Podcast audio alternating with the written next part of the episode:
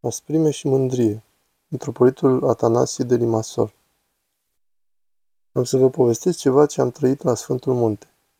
Un părinte mai în vârstă de acolo avea o oarecare neputință. Acest lucru îi îngreuna viața duhovnicească, însă era un om foarte nevoitor. Se lupta foarte mult în viața duhovnicească, făcea multe nevoințe, însă nu putea învinge acea neputință pe care o avea. Am mers la Sfântul Paisie ca să-i vorbească, iar părintele l-a trimis să se spovedească la mine. De vreme ce știam viața lui, l-am întrebat odată. Cheronda, atât de multă nevoință face. Cum de nu se slobozește de patim? Mi-a răspuns, știi, dacă Dumnezeu îl eliberează de această patimă, cu adevărat, prin nevoința pe care o face, i s-ar fi cuvenit să fie slobozit. Însă Dumnezeu nu îl eliberează pentru că are asprime și va deveni un om neîndurător și va pierde împărăția cerurilor prin această asprime pe care o are.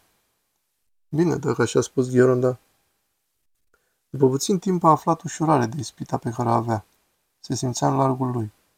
Timp de aproximativ șase-nouă luni a fost foarte bine. Însă ce și-a făcut apariția? Aceea prime. După primele trei luni a început să fie plin de sine. Nu mai era ca înainte când venea plângând, cu durere și cu jale pentru căderile sale. Începuse să-i judece pe ceilalți, să o sândească, să vorbească de sus, cu asprime, cu egoism a început să se certe, să-și scoată la iveală un caracter total diferit. I-am dat dreptate atunci lui Gheronda care spunea că e nevoie de acea pedagogie, de acel bici al neputinței.